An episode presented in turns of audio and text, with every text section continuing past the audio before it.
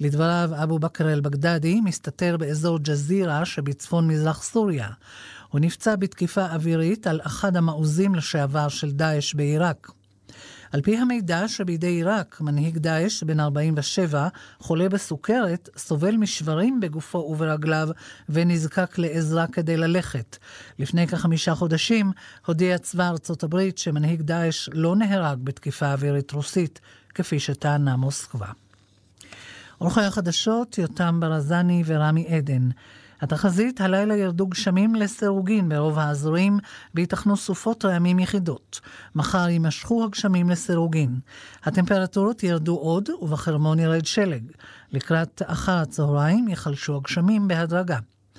הטמפרטורות המערביות מחר בירושלים 12 מעלות, בתל אביב 17, בחיפה 15, בצפת 13, בבאר שבע 16 ובאילת 21 מעלות. עד כאן החדשות, כאן רשת ב'. השעה בחסות ארטריל גו, להקלת תסמינים של שחיקת סחוס קלה עד בינונית של הברך. ארטריל גו, ללא מרשם רופא, מכיל גלוקוזמין סולפט קריסטליני, יש להן בעלון הצרכן לפני השימוש. כאן ועכשיו, יאיר ויינרב.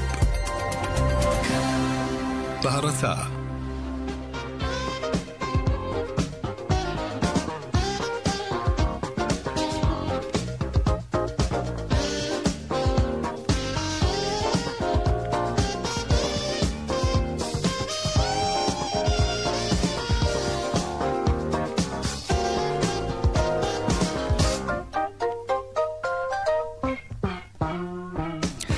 שלום רב לכם, ארבע וחמש דקות ועוד עשרים שניות, כאן צבע הכסף רשת ב' של כל ישראל. דתות, ולא משנה אילו דתות, יהדות, נצרות, אסלאם, בודהיזם, כל אלה מבטיחות לכם בדרך כלל שאם תלכו בדרכן תזכו לחיים טובים, לגאולה, לגן עדן, עולם הבא טוב יותר. פרנסה. אז זהו, בואו נדבר רגע על פרנסה. כלכלן גרמני צעיר בשם יורג שפנקוך חילק את מפת גרמניה לאזורים לפי זרמים בנצרות, והוא ביקש לראות אם יש הבדלים במצב הכלכלי בין קתולים ופרוטסטנטים. הוא גילה באופן מובהק שהאזורים הפרוטסטנטים עשירים יותר, הם משתכרים יותר, מצבם הכלכלי יותר טוב. לאנשים דתיים, וזה גם מה שקרה במקרה הזה, יש נטייה לתלות עובדות כאלה בכך שעבודת האל שלהם טובה ונכונה יותר. וזה עבר במוחם של כמה וכמה שראו את התמונה של אותו כלכלן צעיר. אבל הכלכלן הגרמני והנמרץ חיפש תשובות מדעיות יותר, ואז הוא גילה כמה עובדות נוספות. פרוטסטנטים עובדים יותר שעות מקתולים. פרוטסטנטים נוטים להקים יותר עסקים מקתולים, והכי חשוב, נשים פרוטסטנטיות נוטות לעבוד במשרה מלאה בניגוד לנשים קתוליות. בקיצור, המסקנה של אה, אותו כלכלן היא שאמונה באלוהים בהחלט יכולה אולי לעזור לכם, אבל זה תלוי לא פחות ואולי אפילו יותר במה שאתם עושים בעצמכם. כאן צבע הכסף, מעכשיו ועד חמש, העורכת רבית לוי בהפקה, אלה יגנה, טכנאי השידור רוני כדורי, אני יאיר ויינרב, מוזמנים לעקוב גם בטוויטר. כתובת המייל של צבע הכסף, כסף כרוכית כאן.org.il, מוזמנים ליצור קשר גם בדף הפייסבוק, כאן ב', מתחילים מיד.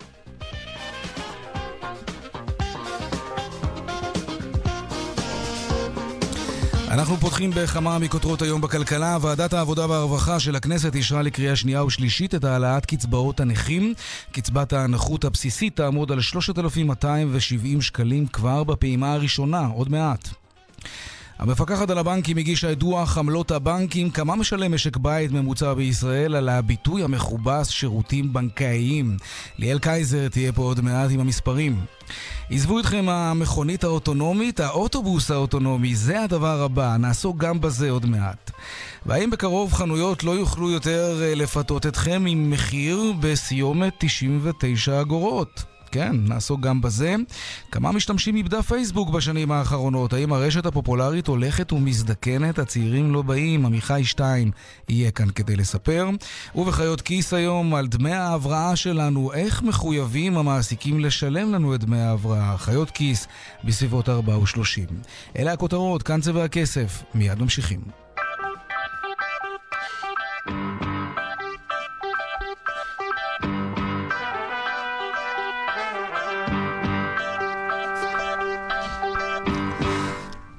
אז מה קורה עם אה, עמלות הבנקים? פעם מזמן זה היה עניין גדול אצלנו, הייתה מחאה ציבורית נגד כל מיני אה, עמלות, או כפי שאמרנו עם השם המכובס, שירותים בנקאיים. היום אה, הגישה המפקחת על הבנקים את דוח העמלות לוועדת הכלכלה. שלום ליאל קייזר, כתבתנו לענייני כלכלה. שלום יאיר. אז מה יש בדוח הזה? אז קודם כל, מה שיש בדוח הזה מראה שמחאה ציבורית, התרעמות ציבורית, התייחסות לנושאים צרכניים עושה את שלה. מהנתונים שהמפקחת על הבנקים מניחה על שולחן הכנסת, הכנסת, אנחנו יכולים לראות שבשמונה השנים האחרונות חלה ירידה של 29 אחוזים mm. ביחס שבין uh, הכנסות הבנקים uh, מעמלות לבין השירותים שהם uh, נותנים לנו. זאת אומרת, אנחנו רואים ירידה עקבית, אבל יאיר, יכול להיות שזה הזמן לעוד קצת מחאה, כי הדוח האחרון הזה מצביע על התמתנות. כמו שאמרת, הדוח מדבר על ה... אנחנו אמנם כבר ברבעון הראשון של 2018, אבל הדוחות, אתה יודע, יש להם את הקצב שלהם, לכן הדוח הזה מדבר על המחצית המחצית הראשונה של 2017, mm-hmm. וכשמשווים אותה למחצית השנייה של 2016, רואים? רואים התמתנות, זאת אומרת, הירידה אולי נבלמה, יכול להיות ש... mm. שהיא תימשך, אבל יכול להיות שאנחנו כיוון. בסיומה של מגמה, mm. ומי יודע אם ככה נזנח את הנושא, אולי, כמו שאתה אומר, עוד נראה עלייה שכזאת. כמה המשפחה הממוצעת בישראל מוציאה על עמלות? אז ככה, חשבון uh, של משק בית uh, ממוצע בישראל uh, הוציא על עמלות 25 שקלים ו-10 אגורות במחצית הראשונה של 2017, וכמו שאמרנו, התמתנות, כך שבמחצית השנייה של 2016 זה אפילו היה קצת פחות, 24 שקלים ו-80 אגורות. זה אומר שאם אנחנו מכפילים, אז בשנת uh, 2017, או בין המחצית השנייה של 2016 עד תחילת 2017, בשנה משפחה, נגיד. חשבון, כן. חשבון ישראלי הוציא בערך 50 שקלים על עמלות. כשאנחנו uh, מחלקים את זה לשני uh, רכיבים, ניהול עובר ושב ומה שנקרא קבלת מידע, שעלה לנו כמעט 14 שקלים, ועלות החזקת כרטיס אשראי ושימוש בכרטיס אשראי, שעלה לנו בממוצע 11 שקלים באותה מחצית okay, שנה. כ-50 שקלים בשנה מוציאים על זה. פעם זה היה הרבה יותר, אבל רק שזה לא ישנה כיוון שוב כלפי מעלה. אגב, אם יש מישהו, הסטטיסטיקה אומרת שלקוחות בנקים בדרך כלל נאמנים לבנקים שלהם, אוהבים לבכות וזה וזה, אבל בסך הכל נשארים בבנק שלהם. אבל אם יש מישהו שבכל זאת רוצה לעשות השוואה ולראות האם הבנק שלו גובה ממנו יותר עמלות מאשר בנק אחר, איך אפשר לראות את זה באופן ברור? אז תראה, בבנק ישראל אה, מנסים לעודד אותנו לצרכנות אה, מודעת, הם אספו שם פשוט אה, טבלת אקסל גדולה כזו שכוללת את כל הבנקים וכל שירות. שירות שאתה יכול אה, להעלות על דעתך ושגובים עבורו עמלה, ופשוט פרסמו את הנתון הזה באתר שלהם. אתה יכול לראות כמה יעלה לך לבצע את הפעולה בעצמך באמצעות האפליקציה או המחשב, אה, וכמה יעלה לך לעשות אותה באמצעות פקיד באותו הבנק, ובבנק ישראל גם מפצירים בנו אה, לפנות לאותם שירותים חדשניים שמאפשרים לנו לעשות את הפעולות בעצמנו אינטרנטים. ולהשאיר את הפקידים כן. מאחור. כן, הם אומרים לנו שבממוצע 75 הפעולות שמבוצעות באופן עצמאי זולות ב-70 75 אחוזים מביצוע פעולות על ידי פקיד, ומפצירים בנו אה, ללכת ולעשות את הפעולות האלה בעצמנו. בנובמבר האחרון, לפני אה, שלושה חודשים, הם גם פרסמו הוראה מחייבת לבנקים שלפיה פעולה שאתה מבצע בעצמך חייבת להיות זולה יותר מפעולה באמצעות פקיד. מצוין. שלא יהיה מצב שאתה גם תשרת את עצמך וגם עוד הבנק יגבה ממך יותר, עד לא מזמן זה היה אפשרי.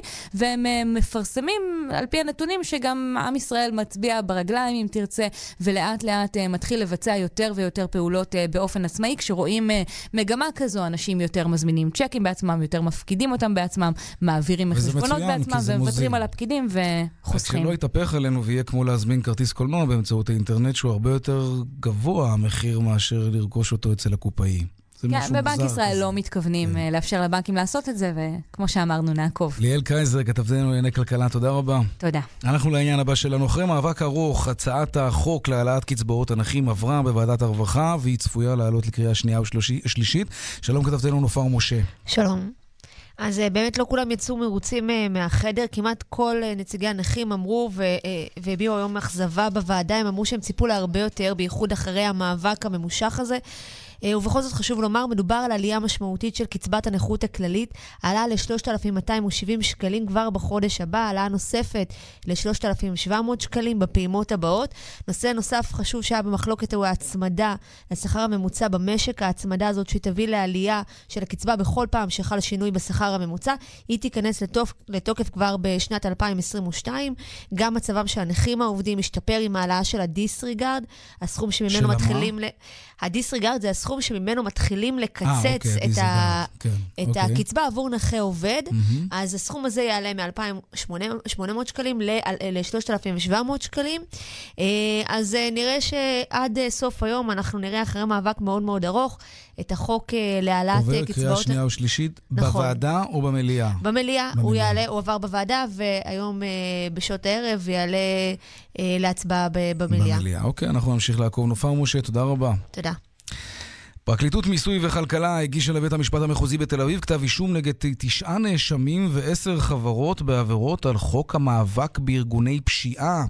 נשמע מעניין. שלי טפיירו, כתבתנו לענייני משפט, שלום. שלום. על מה מדובר? אתה יודע, בלתי נתפס לאור הסכומים וההיקף של החשבוניות אה, הפיקטיביות. אה, כמו שאמרת, לבית המשפט המחוזי בתל אביב הוגשו כתבי אישום נגד תשעה מעורבים וכנגד עשר חברות בפרשת החשבוניות אה, הפיקטיביות שפעלו בעצם במסגרת ארגון פשיעה שעמד בראשו יניב בן דוד יחד עם שני אחים נוספים שלו. הם בעצם נאשמים שפעלו מספרד החל משנת 2015 במסגרת אותו ארגון פשיעה יחד עם פעילים נוספים אה, כאן בארץ. הם בעצם הפעילו מערך הפצה עצום של חשבוניות אה, פיקטיביות, בעצם חשבוניות מס כוזבות, בסך של 850 מיליון שקלים. בנוסף הם השתמשו בכל מיני אה, צ'יינג'ים ברחבי הארץ לצורך הלבנת הון בהיקף של רבע מיליארד אה, שקלים. שלושת האחים עזבו את הארץ ובעצם ניהלו את ארגון אה, הפשע הזה מספרד, ובעקבות שיתוף פעולה יחד עם המחלקה הבינלאומית בפרקליטות המדינה הם נעצרו לפני כחודש, וכמובן שהוגשה נגדם בקשת הסגרה. רק נזכיר שיניב בן דוד, מי שעל פי כתב האישום עמד בראש, עומד בראש ארגון פשע, ריצה בעבר כבר מאסר אה, ממושך בגין העלמות מס. שלי טפיירו, כתבתנו לענייני משפט, תודה רבה על הדיווח הזה. תודה. ואלו הדיווחים מכאן מוקד התנועה באיילון צפונה עמוס ממחלף ההלכה עד מחלף השלום, דרומה ממחלף ההלכה עד לגוארדיה. בדרך החוף צפונה עמוס ממחלף חוף השרון עד וינגייט. הרשות הלאומית לבטיחות בדרכים מזכירה יוצאים לנסיעה ארוכה, תכננו מקומות מנוחה בדרך במקומות מסודרים ובטוחים הרחק מהכביש. דיווחים נוספים בכאן מוקד התנועה, כוכבי 9550, הפסקת פרסומות קצרה ומיד חוזרים. מיד חוזרים עם יאיר ויינרב. בהרצה שלום, שירלי? כן. יש לנו מבצע שווה במיוחד. אנחנו מנצלים את זה שאת לא בודקת את החשבונית החודשית שלך וממשיכים לחייב אותך בשירות אנטי-וירוס שכבר ביקשת להפסיק. מה שווה בזה? שווה בשבילנו. כללי המשחק השתנו. הרשות להגנת הצרכן חייבה חברות תקשורת ביותר מ-4 מיליון שקלים רק בגין הפרה זו. הרשות להגנת הצרכן ולסחר הוגן נאבקת גם בחברות התקשורת. מחדש את ביטוח הרכב שלך החודש? קבל עכשיו בהפניקס זעיר עד 30% הנחה. כן, עד 30% הנחה בביטוח המקיף. שאל את סוכן הביטוח שלך על הפניקס זעיר, או חייג כוכבי 9870, כוכבי 9870. אתה ממילא חייב ביטוח, אז תבדוק אותנו לפני שאתה מחדש. הפניקס, חברה לביטוח בע"מ, בהתאם לתנאי הפוליסה או סייגיה. מקררים, טלוויזיות, מזגנים, מכונות כביסה, שואבי אבק קונים ב... מיקרוגלים, תנורים, בישול ואפייה, קיריים, מטיחי כלים קונים ב... סימנס, אלקטרולוקס, LG, הייר, דייסון, שארפ, קונים ב... מגוון של מוצרים, מגוון של מותגים קונים ב... פעם היינו קונים שנדליר לסלון, תולים מנורות. היום, בעולם העיצוב החדשני, לא רואים את מקור האור. הוא מוטמע בקירות הבית. הוא חלק בלתי נפרד מעיצוב הבית. אדריכלים קוראים לזה תאורה לינארית. גופי תאורה מעוצבים, עשויים אלומיניום ומוארים בנורות לד. חפשו בגוגל ויהי אור, או בואו לבקר במפעל בלקולד בחולון. מפעל כחול לבן לגופי התאורה מהמתקדמים בעולם. בלקולד, 1-800-40-30-40 הטלוויזיה לא עובדת? אנחנו נתקן מיד. מנסים למצוא רופא? ייצרו, הרופאה כבר בדרך. מחפשים טיול, הופעה, קונצרט, שקט נפשי, ביטחון אישי. כל זה הוא רק חלק ממה שאנו מעניקים לדיירים בדיור המוגן שלנו. כאן חיים ברקן, בואו לבקר בבית גיל פז. הדיור המוגן בכפר סבא. אני מאמין שתרצו להישאר. חפשו בגוגל בית גיל פז, או התקשרו 1-700-55-70-80. הודעה חשובה לחברי מועדון הצרכנות הוט. מבצע סוסוקי מסתיים ב-15 בפברואר. הזדמנות אחרונה ליהנות מתנאים השמורים רק לכם. כפוף לתנאי המבצע המפורטים בפרסומי המועדון ובכוכבי 9955. מועדון הוט, הכוח שלכם לקנות. Gold for Cash, קנייה של זהב וכלי כסף. שלום, כאן עזריאל. זקוקים למזומנים מיד? אני קונה תכשיטים, כלי כסף ויהלומים. מזומן ביד ובמקום. Gold for Cash, כוכבית 4556. סמסונג, בוש, סוני, סימנס, אלקטרולוקס, שר, פאי, קונסטרוקטה. מגוון של מוצרים, מגוון של מותגים קונים ב... עלם. רשת ב' 19 דקות אחרי השעה 4, עכשיו אנחנו נדבר על רשת שופרסל. החברה עוברת מהפכה גדולה בשנים האחרונות, ולא רק שהיא רשת המזון הגדולה בישראל, היא גם מתרחבת לתחומים אחרים. היא רכשה את ניו פארם למשל, היא שלחה זרוע לתחום הסיטונאות, וזה לא שלא מפרגנים לה, אבל ספקים במשק אומרים היום לדה מרקר שצריך להיזהר מההתרחבות הזאת. שלום שאול אמסטרדמסקי, ראש התחום הכלכלי שלנו. שלום יאיר ויינר. אז מה, מה מפחיד כל כך ברשת גדולה ומפותלת? תראה, זה משהו שעוד דיברנו עליו uh, בסדרה שעשינו על המונופולים, שהקדשנו שם uh, פרק שלם לשופרסל. Uh, אתה צריך להבין שאם אתה יצרן של מזון, בוודאי אם אתה יצרן קטן ולא אחד מהחמישה הגדולים, Mm-hmm. אם אתה רוצה להגיע למצב שאני אקנה אותך, את המוצר שלך, אתה חייב להיות על המדף של שופרסל. בלי להיות על המדף של שופרסל, שקולט, ששולטת כמעט בשליש מהשוק, אין לך שום זכות קיום, בסדר? כי אתה לא יכול להגיע למסות הגדולות. ואתה כיצרן קטן מול שופרסל, הכוח שלך כמעט שאינו קיים. כל מה שהיא תכפה עליך, אתה תהיה חייב לעמוד בו. זה, ואנחנו דיברנו עם יצרנים קטנים בזמנו, וזה זה כל מיני דברים מאוד מוזרים. אם אה, למשל אה, שופרסל עושה פרסומות ורואים את המוצר שלך בפרסומת שלה, זה ירד מהמחיר ש, אה, שהיא משלמת לך על המוצרים שלך, וכל מיני סדרנות ודברים כאלה, אתה צריך לשלם על זה את המחיר. יותר מזה. על פניו זה נשמע כאילו הם יכולים לכפות על יצרנים וספקים להוריד מחירים, זה לא דווקא רע. אז פה זה דיון פילוסופי מעניין, האם אנחנו אה, צרכנים בלבד, או שאנחנו Mm-hmm. גם אה, חיים בחברה שבה אנחנו רוצים שיהיו יצרנים, וזה דיון מעניין שאין לו תשובה ברורה. אה, אגב, שופרסל נכנסת בשנים האחרונות חזק מאוד לתחום המותג הפרטי.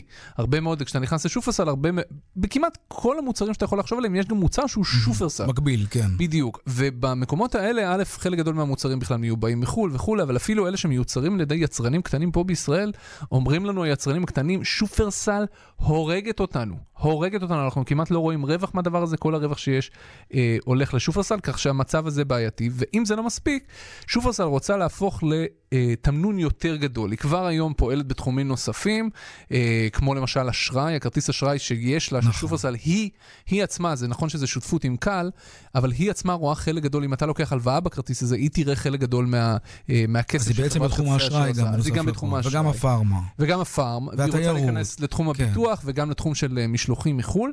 ואז נשאלת השאלה, האם אנחנו לא יוצרים פה קבוצה שהיא חזקה מדי, גדולה מדי? איך זה שהממונה על ההגבלים העסקיים לא מתערבת? אנחנו שאלנו, בזמנו כשעבדנו על הפרק הזה, שאלתי את השאלה הזאת ממש את הממונה, את מיכל אלפרין, והיא אמרה, תשמע, אני לא רואה עם זה בעיה מהטעם הזה שאם יש חברת אה, אה, רשת שיווק אחת שרוצה להציע ערך מוסף חדש ללקוחות שלה, מעולה, זה רק יגדיל את התחרות מול רמי לוי או מול לינות ביטן, שאם הן רוצות להתחרות בשופרסל, יצטרכו גם הן לתת את אותו ערך מוסף ללקוחות, למשל זו- להציע ביטוח כן. וכולי. השאלה אם זה תחרות או רמיסה. שאלה אה, טובה, שאלה כן. מצוינת, ואנחנו לא אגב- נדע אלא בעוד כמה זמן. דוגמה אמריקאית, כן. אה, רשת וולמארט, שיש שמועות שתגיע לישראל, אבל ככל הנראה לא תגיע לישראל, אה, רשת כזאת שיודעת להציע ללקוחות שלה לקנות במגוון רחב של תחומים מוצרים. האמריקאים נתנו לרשת הזאת לגדול, והיא מעצמה אדירה, היא מוכרת נדמה לי ב-300 מיליארד דולר בשנה, זה משהו עצום. איך זה שם אצל האמריקנים זה יעבוד ופה לא? א', זה שוק הרבה הרבה הרבה יותר גדול, אה, וכשאתה יצרן קטן, א', וולמרט הורגת יצרנים קטנים, אין, אין להם שום כוח. אה, מול וולמרט, אבל לפחות יש עוד אלטרנטיבות. תחשוב שיש, לוולמרט יש את אמזון שמתחרה בה ומכה בקשות. פה בארץ אנחנו שוק אחר לגמרי. גם יותר גדולים, גם יותר תחרותיים, אז זה יכול לעבוד שם. נכון, והאונליין פה בישראל עוד לא מהווה מספיק אה, אה, אה, נתח שוק מכל אה, פעילות הסחר בישראל, וכך הגענו למצב ששופרסל היא לא רק ה market leader, לא רק מובילת השוק, אלא גם נהיית שחקן אה, עם הרבה מאוד כוח. ואז שוב, או שזה יפתח את הרשתות האחרות גם לכיוונים האלה, ואנחנו כצרכנים אולי נרוויח, mm-hmm. או שבטווח הארוך, אם יהיו פה קריסות של אה, שחקנים אחרים... והם יהיו מונופול ממש. כמו שהיינו בתקופה היפה, אחרי mm-hmm. שהם, אה, יפה במחאות, שהם קנו את קלאב מרקט שקרסה. המחירים אז המחירים יעלו, שזה מה שקרה עד 2008. שלום סטרדמסקי, ראש התחום הכלכלי, תודה רבה על הפרשנות הזאת. אנחנו לעניין הבא שלנו. מדברים הרבה על המכוניות האוטונומיות, אבל יש מי שחושב שהמהפכה האמיתית תהיה דווקא האוטובוסים האוטונומיים, ויש בזה משהו, כי אנחנו, כשאנחנו מדברים על אוטומציה, אנחנו חושבים על זה, אז אנחנו לא לוקחים בחשבון את הפקקים האיומים בכבישים. שלום איתן ינובסקי, שותף ומייסד אה, אופטיבוס, שמפתחת פתרונות טכנולוגיים בתחבורה ציבורית חכמה. אהלן, שלום רב. אהלן. אה, לצד ההתלהבות מהמכונית האוטונומית, יש כבר מי שמתריע אה, שהיא תאפשר, המכונית האוטונומית, כן? שהיא תאפשר היום, או בעתיד, לנהוג לאנשים שלא יכולים לנהוג היום, כמו בני נוער, אנשים מאוד מאוד מבוגרים. אז אה, לכאן, בוואקום הזה אתם אמורים להיכנס, נכון? כדי לתת אלטרנטיבה אחרת, כי זה ייצור הרבה יותר מכוניות ברחובות, והפקקים והחנייה. אה, כן, נכון מאוד. בעצם, אה, בדיוק כמו שאמרת, אם היום בבוקר משפחה בעצם אה, צריכה להסיע את ילדיה לבית ספר וצריכים להסיע, לנסוע גם לעבודה, היום זה בדרך כלל מבוצע על ידי רכב אחד, בעוד שברגע שיש לך תחבורה אוטונומית וכל בן אדם בעצם יכול להזמין את הרכב, אז פתאום משהו שהיה מבוצע על ידי רכב אחד, עכשיו אני צריך שלושה רכבים כדי לעשות את זה. ובנוסף, גם הרכבים הם ייסעו נסיעות ריקות, מה שנקרא נסיעה בלי נוסע, כדי להגיע ממקום אחד למקום אחר לעשות נכון. את הנוסע הבא. אה, מה שבעצם לא כל כך אה, יכול להקל על התחבורה באזורים צפופים עירונית, אפילו חברות כמו אובר, כן. כן, חברות כמו אובר שבעצם העלו את השימוש ואת הצפיפות בפקקים ברחובות הראשיים במקומות שהם פעילים, כי הם רק הוסיפו עוד רכבים על הכביש. אה, בעצם רוב האוכלוסייה היום היא... בערים הגדולות, וככל שהשנים יזוזו, רק יותר ויותר אוכלוסייה תעבור לערים האלה, ולכן בעצם העומס על הכבישים אה, רק יגדל. יש כבר אוטובוסים כאלה פעילים, אוטובוסים אוטונומיים? אז יש, יש אוטובוסים אה, פעילים אוטונומיים, אמנם בפריסה מאוד מצומצמת. אה, יש לנו אחד הלקוחות שלנו עובד כבר היום בלאס וגאס עם אוטובוס אוטונומי, או איזה רכב קטן אמנם, לא 50 מקומות, משהו כמו 15 מקומות, כאשר אה, הוא בעצם עושה קו בלאס וגאס שמסיע שם אנשים, יש שם הרבה הייפ סביב הנושא הזה. אה, זה עדיין רחוק מלהיות בפריסה כמו שהיינו רוצים, שכל הרכבים יהיו כאלה. Mm-hmm. ברגע שיהיו לנו רכבים כאלה שהם אוטונומיים, אנחנו נוכל להשתמש בעצם באוטובוסים או רכבים גדולים בצורה הרבה יותר אפקטיבית ודינמית, לאו דווקא נצטרך לעשות קו שיוצא בשעות קבועות ותחנות אה, לגמרי קבועות, נוכל לעשות משהו שהוא יותר דינמי ויותר מגיב למה שקורה, כי לא יהיה לך... מגבלות בעצם של נהג שצריך להכיר את הקו, צריך גם לנוח, ויש לו מגבלות של שעות עבודה, והוא צריך לחזור לחניון כדי לקבל את המנוחה שלו, לנו רכבים שפשוט מחכים לפקודה, ואפשר להשתמש בהם בצורה הרבה יותר אפקטיבית. אז המקצוע העתיק הזה, נהג אוטובוס, יעלה מן העולם כשזה יתפשט. יש בזה גם משהו קצת עצוב, לא?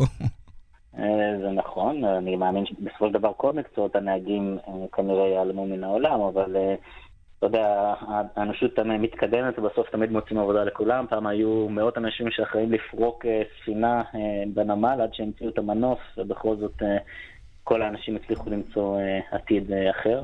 אז זה לא נראה לי הסיבה שאנחנו צריכים דווקא בגללה לעצור את הקדמה. תגיד, זה עשוי אולי גם להוזיל את מחירי התחבורה הציבורית, כי לא ישלמו משכורות לנהגים, או שהטכנולוגיה הזאת כל כך יקרה שהיא בעצם אולי תייקר אפילו את כרטיסי הנסיעה? לא, זה ההפך, זה לחלוטין יוזיל את העלות. היום רוב רכיב העלות אה, בתחבורה הוא כוח האדם, אה, אז נוכל אה, להוזיל, יכול להיות שאפילו להגיע למצב שזה יסובסד, שזה לגמרי חינם כלפי הגוף שמפעיל את זה, המדינה, כי בסופו של דבר תחבורה זה אינטרס לאומי-כלכלי, אז שגם היום התחבורה הציבורית מסובסדת ובעצם זה גוף שהוא די מפסיד, אז בגלל שיש לזה תועלת כלכלית לציבור, אז זה מסובסד על ידי ה... mm-hmm. המדינה או הגופים הרלוונטיים. בארץ? עד כמה זה רחוק? בארץ אנחנו עדיין לא מכירים על יוזמות אה, כאלה. אה, כן, יש יותר ויותר נכנסים רכבים חשמליים, אוטובוסים חשמליים, שזה גם חלק מהסוג של אה, זה בא די מאוד ביחד, הרכבים האוטונומיים והחשמליים, אה, אז יש קדמה באזור הזה. אה, עדיין האוטובוסים האוטונומיים זה עדיין לא, לא בפריסה מספיק גדולה שנראה את זה בכל מקום. יש פה ופה ניצנים, אבל מה שכן, זה כנראה סביר להניח שזה יוכל להגיע לפני הרכב האוטונומי, כי כמות המשימות שאוטובוס אוטונומי צריך לעשות היא מופחתת מהותית מאשר רכב שהוא יכול לקפוץ מכל מקום לכל מקום. האוטובוס בסופו של דבר כן מתנייד באזור מתוכנן היטב, הוא לא צריך פתאום לנסוע לאיזשהו מקום שלא תוכנן אליו מראש יותר מדי. איתן ינובסקי, שותף ומייסד אה, אופטיפוס, תודה רבה. תודה לך. שלום עמיחי שטיין, כתבנו לענייני טכנולוגיה. שלום יאיר. אז דיברנו על אוטובוסים אוטונומיים, אה, ואתה רוצה לספר לנו על מכוניות מעופפות. לא אני רוצה לספר לכם. אתה לא רוצה? לא אני אה, רוצה, אוקיי. אה. אלא אה, חברה שנמצאת במימונו הישיר או בחצי ניהול של לארי פייג', אחד הבעלים אה, של חברת אה, אה, גוגל, אחד המייסדים, והוא אה, מגלה שהוא צופה בתוך חמש שנים מכוניות מעופפות. חמש שנים. חמש שנים בלבד. הוא אומר שהם הציגו שנה שעברה, אותה חברה הציגה אה, איזה דגם, אה, והם מבטיחים שחודש הבא יהיו להם איזה הצהרה דרמטית אה, בתחום. אה, אבל הוא חוזה באמת עוד חמש שנים, אתה יודע, אנחנו מדברים על רכבים אוטונומיים כמו שאמרת, יש לא מעט חברות שמתעסקות ברכבים אה, שבעצם אמורים לעופף אה, מעל הראש שלנו, לעבור את הפקקים. כי גם רכב אוטונומי בסופו של דבר תקוע בפקק. אתה ראית לא חזרה. לעתיד? ראיתי את זה חזרה זה לעתיד. נראה ככה כמו אה, מכונית רגילה שפשוט יהיו לה יכולות תעופה? תשמע, אנחנו לא יכולים להראות תרשימים, אבל יש כל מיני ציורים. אה, כן. אה, לפני חודשיים, לדוגמה, חודשיים שלוש אה, הציגו בדובאי את ה... מה שאמור להיות המונית המעופפת, המעופפת הראשונה בעולם. מהמם. חברת אובר הציגה בחוד, לפני כשבוע את הדגם שלה למכונית מעופפת. כלומר, זה לא חזון של חברה אחת, יש המון המון חברות שמדברות על זה, שהן רוצות בעצם ליצור את המכונית המעופפת הראשונה בעולם. הם יהיו, המכוניות האלה אוטונומיות, או שאנשים יצטרכו להוציא רישיון? יש, יש כל מיני גרסאות, יש את הגרסה. האוטונומית, יש את הגרסה... יש מה שתבחר, באמת, יש את הרכב מסוק, יש את הרכב שממריא בצורה אה, אה, עם כנפיים, אבל לא מסוק. ממש, כל מה שתרצה בתחום הרכבים האוטונומיים המעופפים, זה קיים, סליחה, הרכבים המעופפים, אה, אבל אה, דווקא מי שיוצא נגד, שאומר שאין סיכוי שזה יקרה, זה דווקא אילון מאסק, כן, ידידנו הבעל החזון השאפתני, אה, הוא אומר זה לא יקרה, ולמה זה לא יקרה? הוא אומר כמה בעיות, קודם כל, זה עושה המון רעש. כלומר, החוויה של הנוסע באוויר תהיה חוויה מאוד לא נעימה, כי זה ייצר המון המון רעש ב, לנוסע עצמו בתוך הרכב. דבר שני זה המחיר, מדברים על מחיר אסטרונומי אה, בשביל אה, לקנות דבר כזה. אה, והסיבה האחרונה, כאילו, באמת, איך תכוון את התנועה באוויר? אומר, פרקטית זה לא נכון. יכול לעבוד. כמה תאונות אוויריות עלולות לקרות אמ, בגלל דבר כזה. ובהקשר הזה הוא מזכיר באמת שאם יש לך תאונה על כדור הארץ, אתה יודע, אתה עוצר בצד ומתקן פאנצ'ר בגלגל. נכון. אם יש לך תאונה אה, אה, באוויר, זה כבר סיפור אחר. סיפור אחר לגמרי. טוב, בוא נדבר קצת על פייסבוק. כבר די הרבה זמן מדברים על זה שצעירים מעדיפים רשתות חברתיות אחרות. עכשיו אנחנו כבר רואים מספרים ממש. מספרים ממשיים, אה, כן. אז מדובר בחברה אמריקנית אה, אה, אה, שעשתה את המחקר, יש לה מחקר של, זה מחולק לשתיים, יש מחקר של תחזית ויש מחקר של מה היה עד עכשיו. כלומר, מדברים על זה קודם כל, שבשנה האחרונה שלושה מיליון צעירים מתחת לגיל 25 עזבו בארצות הברית את הרשת החברתית. כלומר, נרשמו תחילה ופשוט בחרו לעזוב. לעזוב? למחוק את הדפים, לא להשתמש יותר. כלומר, אוקיי. ובכ... זה סכום של, אה, ומבחינת הגילאים 12 עד 17 אנחנו מדברים על ירידה של 10 אחוזים, אה, והנתון הנורא, כלומר חזו ירידה, אבל זה כמעט פי שלוש ממה שחזו, Mm. זה מה שקורה בארצות הברית. בבריטניה גם מדברים אה, חוזים שנה קדימה, שאנחנו מדברים על כמעט 700 אלף משתמשים צעירים שיעזבו, הם יעזבו כמובן לטובת הרשתות הצעירות יותר, אינסטגרם, סנאפצ'אט והכל. זה לא שעוזבים את הרשת, עוזבים לא, את פייסבוק. כי מה קורה? המבוגרים מגיעים בהמוניהם לרשתות האלה, והילדים לא רוצים להיות עם המבוגרים, מה לעשות? עמיחי שטיין, כתבנו הטכנולוגי, תודה רבה. תודה רבה, יאיר.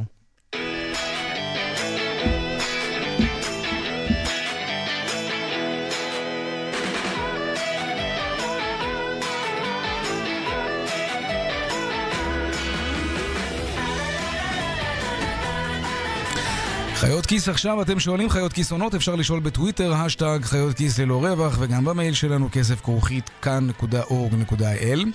והיום שאלה של גל, וגל שואל כך, האם מותר למעסיק לפרוס את תשלום דמי ההבראה שלי לחודשיים, שלושה, שישה, אולי אפילו 12 חודשים? האם אה, אני יכול לדרוש תשלום אחד כדי לקבל את דמי ההבראה שלי בבת אחת? שלום צליל אברהם, עורכת כאן כלכלי. שלום יאיר. יצאת, בדקת, מה גילית לגבי דמי ההבראה? זה חשוב. אוי, זה דבר נהדר. נכון. אה, דמי הבראה שהיום אנחנו רואים אותם כאיזה 2,000-3,000 שקל שאנחנו מקבלים באיזשהו חודש בשנה, וזה חודש נורא נחמד והפתעה נעימה בתלוש. אה, יש להם סיפור היסטורי נורא יפה. הם אה, המצאה של ההסתדרות, מהמם. שהקימה אותם החל משנות ה-30 כדי לאפשר לפועל העברי שאין לו כסף לצאת לחופשה, טיפה לנוח. אה, אלה בבתי היו- הבראה שלהם, עצמם. כן, בתי הבראה שהיו חייב מין לספר בתי לך רוח שאני הייתי בכאלה עם סבא וסבתא שלי. לא, אמיתי? הספקת? כן, באמת? הספקתי, כן. זה יואו. ממש היה השנים האחרונות נו, שעוד היו? הולכים. היה נחמד, הייתה בריכה, אני לא זוכר איפה זה היה בארץ, כן, אבל אני זוכר את בתי ההבראה, היה בזה משהו מאוד הסתדרותי, קיבוצי כזה. כן. אבל זה היה נחמד, בתור ילד נורא נהניתי מזה. כן, הספקתי זה גם פעם, היה... פעמיים. זה היה גם חלק מהדרך של קיבוצים, אה, לגייס קצת כן, כסף. כן, כן, כן, זה היה נחמד. אז מכל הנוסטלגיה הזאת, מה שנשאר זה צו הרחבה של הסכם קיבוצי Mhm. בין ההסתדרות לאוצר, שאומר שהמעסיק צריך לאפשר לך לנסוע לחופשה כל שנה. אה, הוא יכול להוציא אותך לנופש, אה, והוא יכול, מה שהרוב בוחרים, לשלם דמי הבראה. אה, דמי הבראה זה בין 380 ל-420 שקלים ביום, אה, תמורת החל מחמישה ימים אה, לשנה, כשכל שנה זה עולה. אה, וזה חובה, גם אם אתה עובד קבלן וגם אה, אם אתה עובד לפי שעות וגם אם אתה עובד זמני, עובד במשרה חלקית. אה, דמי הבראה זה חלק לכל דבר מהמשכורת. דמי על היו ש- יחסיים כמובן, במידה ואני עובד רבע משרה או חצי משרה. כן, נכון, אבל זה לא לפי בחירות וזה לא לפי אה, גובה המשכורת שלך, זה אותו דבר לכולם. סוציאליזם טהור. ממש. אה, עכשיו, אה, כן, התשובה לשאלה של גלי, כן, אפשר במקום לשלם את זה בערימה אחת של כסף, שזה נורא נחמד לנו בתור שכירים לקבל, נכון. אפשר לחלק את זה ל-12 חלקים שווים ולשלם את זה כל חודש. צריך לשים לב, זו שורה נפרדת בתלוש, זה סעיף אחר בשכר. אי אפשר פשוט להגיד, אה, זה חלק מהמשכורת שלך בעצם, ושכחתי להגיד, צריך להיות כתוב בחוזה.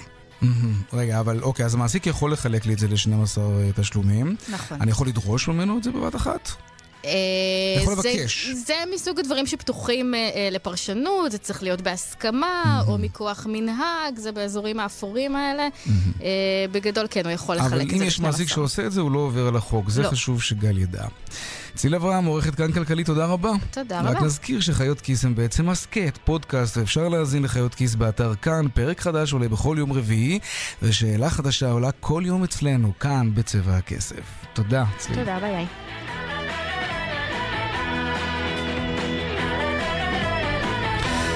עכשיו שימו לב לנושא הבא, אושר לקריאה ראשונה אה, הצעת חוק של חבר הכנסת חיליק בר שתאסור על חנויות להשתמש במחירים שאי אפשר להחזיר בהם עודף, כמו כל הנקודה 99 למיניהם. כן, לא עוד מוצר ב-9 שקלים 99 אגורות, אלא ב-10 שקלים. הנה דיווחו של כתבנו גיא מולדבסקי.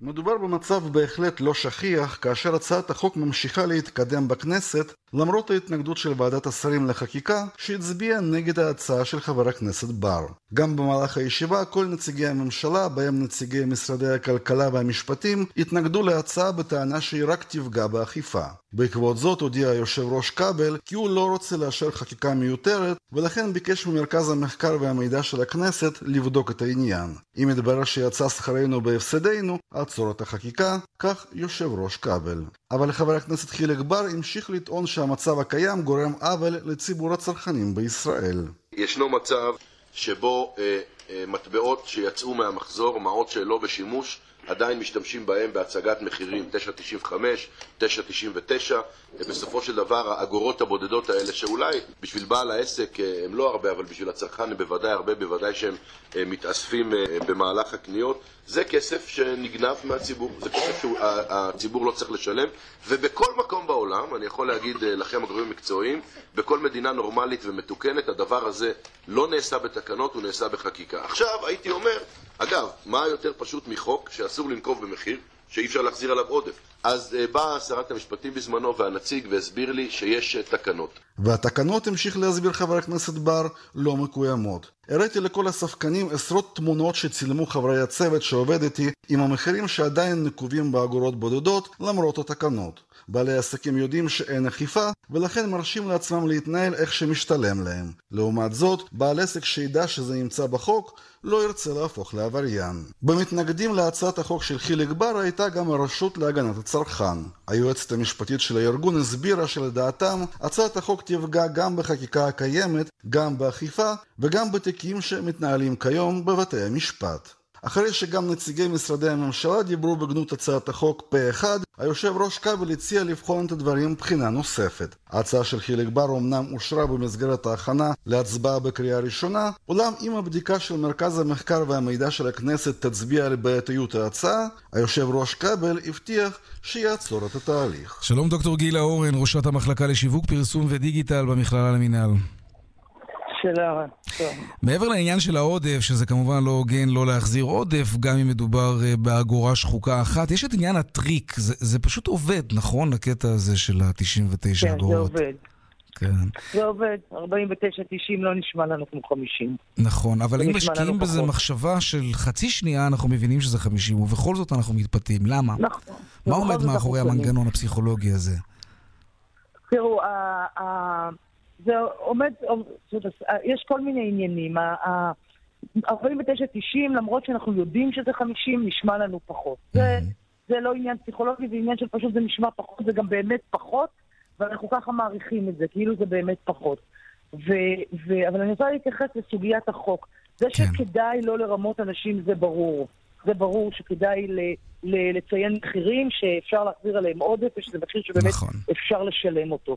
אבל יש כאן עניין יותר עמוק, וזה מי אחראי, הרי למה אומרים לנו 49-90? כדי שנקנה ונחשוב שזה לא 50. ובעצם השאלה היא, מי אחראי על, אה, על, הצרכן, על הצריכה שלנו? ומה שאני בעצם רוצה לומר זה שבסופו של דבר, אחרי שרגולטורית יסדירו את עניין העודף, שכמובן, כפי שאני אומרת, זה לא נכון לקבוע מחירים שאפשר להחזיר עליהם עודף, אבל אחרי זה הצר... האחריות על צריכה מושכלת היא אחריות של הצרכן, ואי אפשר יהיה רגולטורית למנוע את הטריקים האלה. כי יש כל מיני טריקים, יש טריקים של אה, מחיר עגול, ויש טריקים של שתיים במחיר אה, זה, מה זה טריק של מחיר עגול? מה זה טריק של מחיר עגול? של 49-90, שזה מחיר אה, לא אוקיי. עגול, ונראה לנו של עיגול המחירים. אחרי זה יש אוקיי. טריקים של שתיים, תקנה שתיים, הנחות כמות למיניהם, ויש כל מיני טריקים של... אה, אה, שלפי משקל, זאת אומרת של-100 גרם, זאת אומרת אריזות חיסכון שאין בהן למעשה חיסכון אם אתה מחלק את לפי כמות. יש אין סוף טריקים, והם לא טריקים, הם כל מיני אה, שיטות שאנשי שיווק שזו מלאכתם. או מי שמנסה למכור. מה? זה מניפולציות, כן, בסדר, כן. מניפולציה, אבל כשאתה אומר מניפולציה, אתה אומר כאילו זה לא בסדר. מניפולציה זה בסדר, אנשים עושים כל מיני מהלכים על מנת לגרום לנו לרצות. לרצות את המוצרים, לרצות את המותגים השונים, כל מיני דברים כאלה. אבל האחריות בסופו של דבר לצריכה מושכלת היא אחריות שלנו, של הצרכנים. ואם הרגולטור דווקא, או אם הממשלה רוצה לעשות משהו, זה עניין חינוכי. לחנך, בסופו של כן. דבר, ללמד אנשים לצרוך פחות, לצרוך על פי מידתם, לא לקנות רק בגלל שזה במחיר טוב, לא וכולי וכולי וכולי. זה אחריות קשה שלנו מאוד כצרכנים, לעצור את אחריות אה, של... תרבות הצריכה. סליחה? קשה מאוד לעצור את תרבות הצריכה, כי מסבירים לנו גם, בין נכון, היתר, זה שאנחנו צריכים הסיפור. לצרוך נבון, אבל מצד שני שהצריכה מניעה את גלגלי הכלכלה. נותנים לנו איזושהי תחושה שאנחנו לוקחים חלק בהבראה של המשק, בבריאות של המשק. זה... אף אחד לא קונה בשביל להבריא את המשק. כן. אנשים קונים כי הם פוזס, כי יש לנו עניין לרצות ולצרוך ולהיות הבעלים של דברים, וכי אנחנו ניזונים ממניפולציות או כל מיני רעש תקשורתי כזה שמלמד אותנו לרצות יותר ולצרוך יותר, ויש לנו הרבה ג'ינסים בארון ונקנה עוד אחד, ונחדש את נכון. עצמנו, ונאהב את האנדרופינים, אפילו את, ה, את הריגוש הפיזי שיש מצריכה של דברים. אה, זה, אנחנו, אף אחד לא קונה אה, יותר או פחות כדי לתמוך בכלכלה. אנשים קונים עם מניעים אה, אה, אישיים, וזו אחריות שלנו, גם כהורים וגם כמחנכים ו, ו, וגם כרגולטורים, לפחות להאיר את, המור, את, ה, את, ה, את הזווית של צריכה מושכלת. של לקנות רק מה שצריך, לקנות על פי מידה, כן. לקנות אה, אה, במחיר הגון, לחפש מחיר הגון וכולי. אגב, בסין יש להם קטע עם המספר 8, קראתי איפשהו, שזה מספר של מזל טוב לא בסין. אני אומר שבסין יש להם איזה קטע עם הספרה 8, שזה מספר של מזל טוב, אז הרבה לא מחירים מסתיימים כן. בשמונה, וגם זאת סוג של, גם זה סוג של מניפולציה בעצם, נכון, מניפולציה גם רגשית. 48 לא נראה כן. לך. נכון, כן. 48 אולי זה אפילו רעיון יותר טוב יש מ-49, כי מקומות- 49 אתה אומר, נכון. כן. יש, יש, יש מקומות בעולם שבהם, ה... טוב, בוא נקרא לזה מניפולציות לצורך הדיון, אמ, שזה לא חוקי, הוציאו את זה לגמרי מהחוק. אתה רוצה לגבות ברוב 50 דולר, תגבה במדינות- 50 דולר ולא 49.90. נכון, במדינות אירופה ו- ואמריקה, למיטב ידיעתי, זה מוסדר בחוק, שאי אפשר לגבות אה, מחירים אה, שאי אפשר להחזיר עליהם עודף. ואתה גם רואה ברחבי העולם, אני אפילו מדברת איתך מאירופה, אה, הם מחזירים כל גרוש, זאת אומרת, הם, הם לא מעגלים אפילו ברמת כן. סנט. דוקטור גילה אורן. תראה, זה make sense שתגבו מחיר, שיהיה מחיר שאפשר באמת לשלם אותו, והוא לא רק המלצה. תראה, בעסק... נכון? תראי, בעסקאות של אשראי אין, אין כל כך בעיה, אבל כשמשלמים במזומן, אז לא תמיד מחזירים, בארץ לפחות, אי אפשר גם להחזיר, להחזיר אגורה. נכון, אגב, יש הרבה מאוד קוינס מסתובבים בעולם, שלושה מיליארד דולר בקוינס וואו. מסתובבים בארצות הברית, שהם מחפשים בית, כן. כן. דוקטור גילה אורן, ראשת המחלקה לשיווק פרסום ודיגיטל המכללה המינהל, תודה רבה. תודה רבה, ביי. האם אה, ראש עיריית אשדוד נכנע ללחץ החרדי ומעניק הטבות מפליגות למגזר? הפעם לא מדובר בטענות לכפייה דתית והמחאה נגד סגירת עסקים בשבת. עיריית אשדוד שהתעקשה לשריין בניגוד להחלטת הממשלה רבע מהדירות בהסכם גג אה, גדול מאוד לציבור החרדי, תשלם 20 אלף שקלים הוצאות משפט לעותרים נגד השריון הזה. הנה דיווחו של כתבנו בדרום אסף פוזיילוף. עיריית אשדוד, שהתעקשה לשריין עבור הציבור החרדי רבע מהדירות בהסכם הגג הגדול בישראל, תשלם 20 אלף שקלים הוצאות משפט לעותרים נגד הסכם הגג. שופטת המחוזי שדנה בעניין קבעה שהעירייה התעקשה לשמור על השריון לחרדים ללא כל הצדקה, וגם אגב, בניגוד להחלטת ממשלה. בלחץ על העירייה השתתפו פוליטיקאים ושרים חרדים. כל זאת לאור תלונות באשדוד בחודש האחרון, שראש העיר נכנע ללחץ חרדי על חשבון שאר האוכלוסיות, ומחאת השבת הנמשכת. כך עורך הדין אסף פריאל, שייצג חברי מועצה ועוד כ-240 תושבים נגד העירייה. בהסכם הגג בא שהעירייה תשריין בעצם 25% מיחידות הדיור שאמורות להיות מקודמות במסגרת ההסכם למגזר החרדי. עכשיו הדבר הזה הוא על פני הדברים אפליה, זאת אומרת אם אני עכשיו תושב אשדוד או מישהו מבחוץ שרוצה לקנות דירה באשדוד, אז אם אני חרדי אני יכול או לקנות באופן בלעדי ב-25% מיחידות הדיור או לקנות באחד מהאזורים האחרים בעיר. בעוד אם אני לא, אז פתחו לי בעצם רק 75% מהדירות. והעירייה עמדה על הרגליים האחוריות אה, לא לבטל. מה שקרה, מה שקורה זה שיש החלטת ממשלה שמאפשרת בעצם אה, שיווק למגזר החרדי רק שההחלטה הזאת מאפשרת שיווק בערים הטרוגניות בלבד שאחוז החרדים בעיר לא עולה על 15%. שבאשדוד אה, אחוז החרדים מכלל תושבי העיר הוא בערך 25%. ולכן נעשה כאן ניסיון בעצם לשנות את צביון העיר. אחרי הוראת השופטת יעל רזלוי, העירייה מחקה בדיון הקודם את השריון לאוכלוסייה החרדית. העותרים נגד ההסכם, שיכיל בין 30 אלף ל-45 אלף דירות, קבעו כי הוא פגע בעקרון השוויון, והם מתנגדים בנוסף להקמת רבי קומות בשכונה שבה יש בתים פרטיים. הם אמרו כי כעת ימשיכו לשקול צעדים משפטיים נוספים. מיד לאחר ביטול השריון לחרדים בבית המשפט, הוציאו ראש מטה הדיור ומנכ"ל משרד השיכון מכתב מרגיע לשר דרעי ולסגן השר ליצמן, והבטיחו שיעשו כמיטב יכולתם לשריין רבע מהדירות בהסכם הגג לאוכלוסייה החרדית, כפי שהובטח להם. ואלו הדיווחים מכאן, מוקד התנועה, דרך תל אביב-ירושלים נחסמה לתנועה במחלף שער הגיא בגלל רכב שעולה באש. בדרך החוף צפונה עמוס במחלף חוף השרון עד וינגייט. הרשות הלאומית לבטיחות בדרכים מזכירה, יוצאים לנסיעה ארוכה, תכננו מקומות מנוחה בדרך במקומות מסודרים ובטוחים הרחק מהכביש.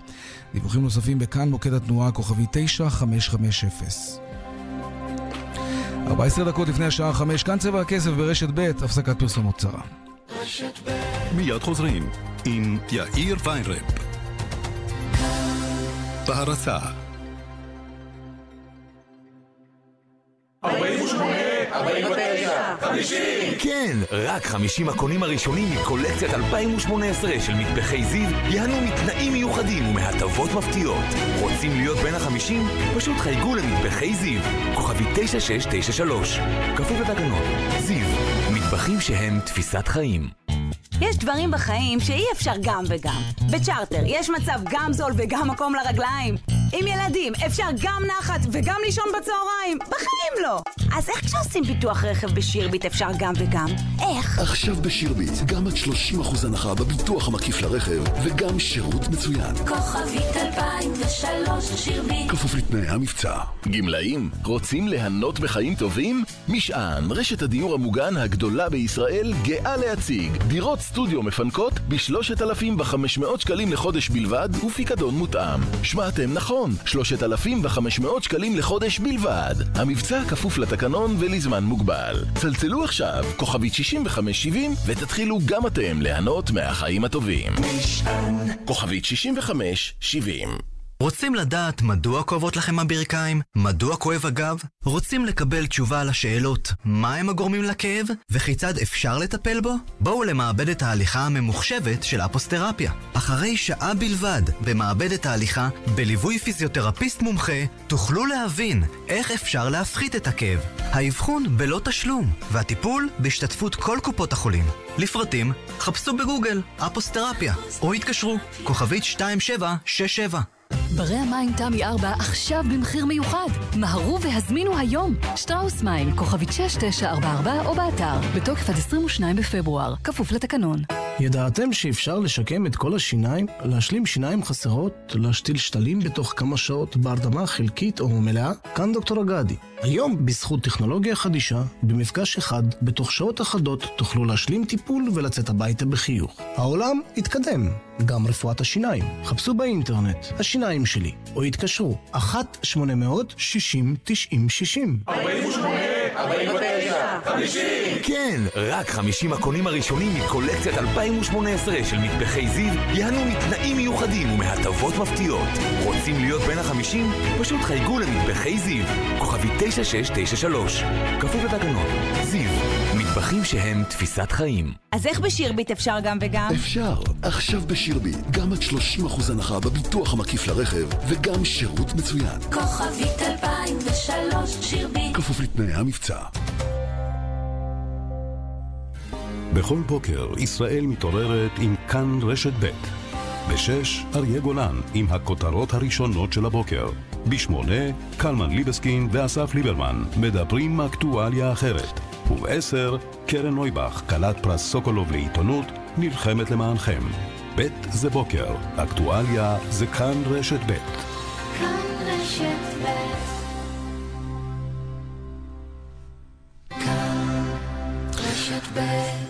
מי שמחזיק באזרחות אמריקנית ויש לו עסק מחוץ לארצות הברית צריך להקשיב טוב טוב לנושא הבא שלנו, כי יש לא מעט כאלה כאן בישראל. הם יצטרכו בקרוב לשלם לא מעט מס לרשויות המס האמריקניות, אה, גם אם אה, הם חיים בארץ או בכל מקום אחר מחוץ לארצות הברית. שלום עורכת הדין אה, ענת טנא, שותפה במשרד אלתר. שלום. אז נגיד אזרח אמריקני שחי בישראל ויש לו חברה בבעלותו, שרק חלק מהחברה נמצאת בבעלותו, עם מה הוא יצטרך להתמודד בקרוב? השינוי המהותי והבעייתי ש... שקורה כרגע, שעבר כבר בחקיקה, mm-hmm. הוא שבמצב של תושב ישראל, שהוא אזרח אמריקאי, שמחזיק לפחות עשרה אחוז מחברה ש... סך הכל לפחות 50% מהמחזיקים בהם אמריקאים. יכולים להיות אמריקאים כמוהו תושבי ישראל, אמריקאים אמריקאים, mm-hmm. אבל מצב של חברה כזאתי, שיש לה הכנסות שהן uh, הכנסות שעונות לקריטריונים של CFC, זו חברה... עם הכנסות שהן בעיקרן פסיביות, אבל גם הכנסות אקטיביות ממתן שירותים או עסקאות עם צדדים קשורים נכנסות בתוך ההכנסות האלה. יהיה חייב במס על כל הרווחים שלא חולקו ב-31 שנים האחרונות. 31 שנים אחורה? כן, מה כן. קרה להם לאמריקאים? מחפשים קצת, כסף? אבל זה המצב כרגע.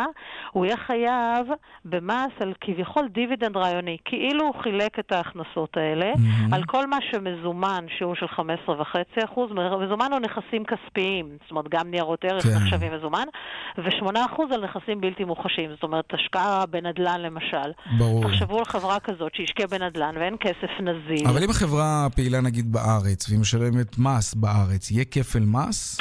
אני מזכירה שוב, זה על הדיבידנד כביכול. Mhm. אוקיי, יש, כשפועלים במסגרת חברה יש שתי מדרגות מס. יש את שיעור המס החברות שמשלמים באותה אוקיי. מדינה של ההתאגדות, שפה זה, ישראל, זה ישראל, שילמנו עד היום 25, השנה זה כבר 24% מס, ואחרי זה כשהכסף מחולק לבעלי השליטה, יש מיסוי של דיבידנד, ופה התקלה הגדולה. זה לא רק שחייבים במס כרגע, אלא שחייבים אותו לרשות המס האמריקאית, וברגע שיחולק הדיבידנד בישראל, ישראל לא תסכים לתת קדימות מס ל- לדיבידנד הזה, למרות שיש, למס ששולם על הדיבידנד הרעיוני, למרות שיש אמנה, כי מבחינת כללי האמנה הרגילים, הקדימות מס היא דווקא לישראל, כי הוא תושב ישראלי, נכון. חברה ישראלית. ופה נוצרת תקלת מס מאוד קשה. זה משנה אגב אם הוא תושב או אזרח ישראלי? אם הוא אזרח ישראלי זה חל גם עליו? יש- אה, ישראל לא ממסה אזרחים. השיטה שלה היא שונה מהשיטה האמריקאית. היא אומנם שיטה טריטוריאלית, אבל רק על תושבים. השיטה האמריקאית היא שיטה בגדול פרסונלית, שעכשיו הפכה להיות, דווקא השינוי שהם עושים, פרסמו אותו כשינוי שהופך את השיטה הפרסונלית שמה ליותר טריטוריאלית, כי המיסוי הזה הוא חד פעמי, אחרי זה הרווחים האלו יהפכו להיות פטורים. הם בעצם באו ואמרו, אוקיי, בגלל שאנחנו משנים משיטה טריטוריאלית לשיטה יותר פרסונלית על פעילות של אמריקאים מחוץ לארצות הברית, אנחנו רוצים עכשיו את המס הזה באופן חד פעמי, והוא כביכול אה, מס זה זה מס. חד פעמי. חד פעמי והוא כביכול גם בהטבה, כי הוא כאילו נמוך משיעור המס הרגילים. האמריקאים. כן. כשחוקקו את החוק הזה בארצות הברית, אף אחד לא חשב על התושבי חוץ, ש... על האזרחי חוץ, סליחה, תושבי חוץ שהם אזרחים כן. אמריקאים, שיהיה להם תקלה עם כפל מס.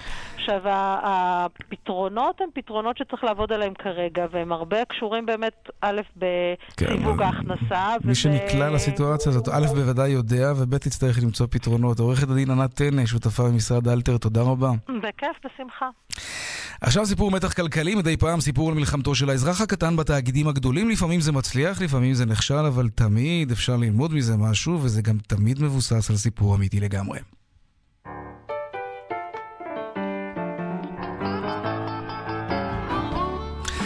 יום בהיר אחד, זאב מירושלים מקבל מכתב מהעירייה ובו הודעה משמחת. התברר שהוא זכאי להחזרי ארנונה בסכום של כ-900 שקלים. הייתה טעות בחישוב, והעירייה החליטה להחזיר לו כסף, איזה יופי.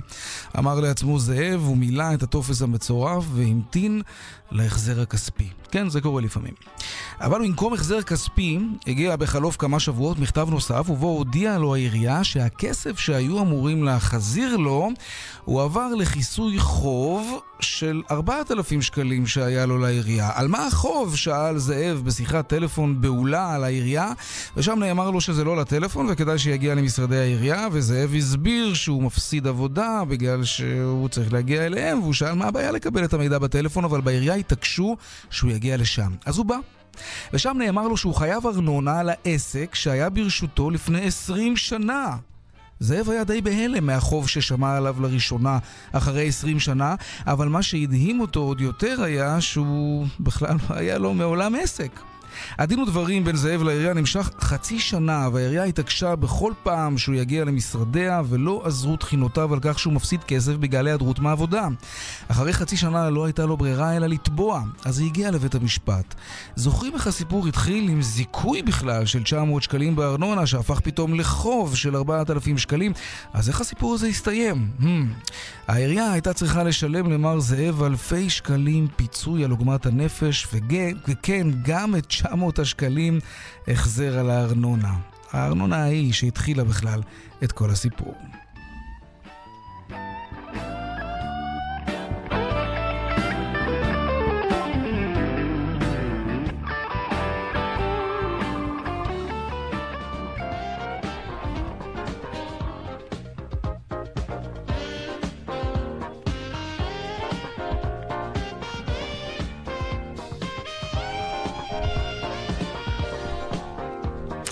עד כאן צבע הכסף ליום שני, העורכת רבית לוי בהפקה אלה יגן, הטכנאי השידור רוני כדורי, הצוות בבאר שבע, אורית שולץ ושמעון דוקרקר.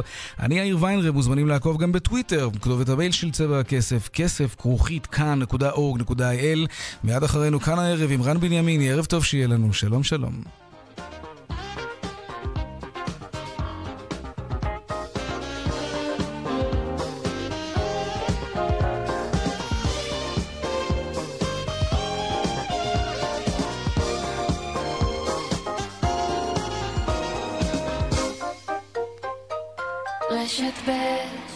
השעה בחסות ארטריל גו, להקלת תסמינים של שחיקת סחוס קלה עד בינונית של הברך. ארטריל גו, ללא מרשם רופא, מכיל גלוקוזמין סולפט קריסטליני, יש להן בעלון לצרכן לפני השימוש.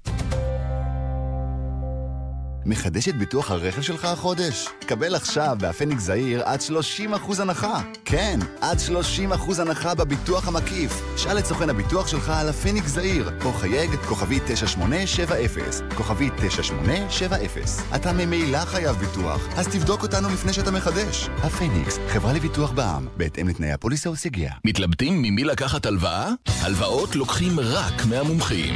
ישראכרט מציעה הלוואה לכל מטרה עד 50 אלף שקלים. פשוט, מהיר ונוח. לפרטים חייגו כוכבית 6660. תכלס, גם בהלוואות, אין על ישראכרט. כפוף לתנאי החברה. המלווה ישראכרט מימון בע"מ. אי עמידה בפירעון ההלוואה עלולה לגרור חיוב בריבית פיגורים והליכי הוצאה לפועל. רנו מציגה רנולושן. ימי מכירות מיוחדים רק עד יום שישי. בכל יום דגם אחד במחיר מפתיע. והיום הקרוס עובר רנו קג'אר מ-131,990 שקלים. מחר דגם אחר במחיר מפתיע. יש למה לחכות. לפרטים כוכבית 5301. רנו, כפוף לתקנון. אמא, הפשטידה יצאה ממש טעימה. כל הכבוד. אבא, תעביר לי בבקשה את המלח. אבא? אבא?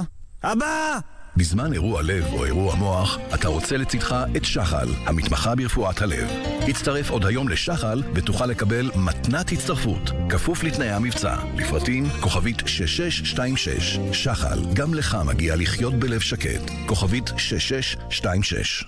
מאות אלפי ישראלים שמתמודדים עם בעיות רפואיות לא מקבלים קצבה. אולי גם אתה אחד מהם? אל תוותר על מה שמגיע לך.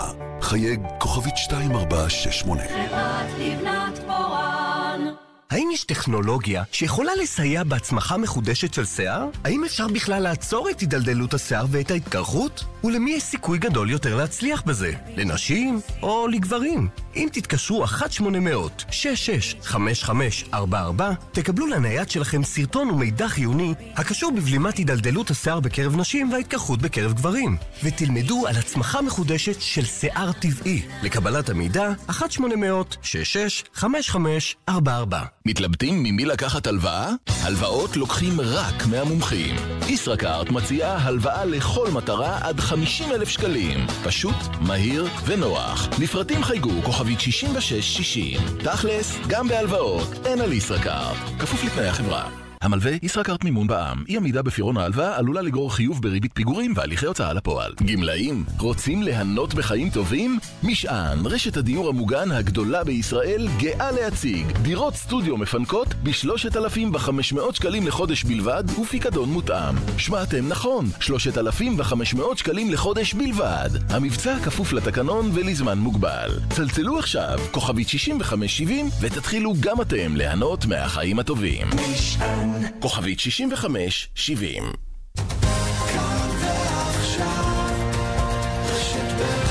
רן בנימיני, כאן, אחרי החדשות. בהרצה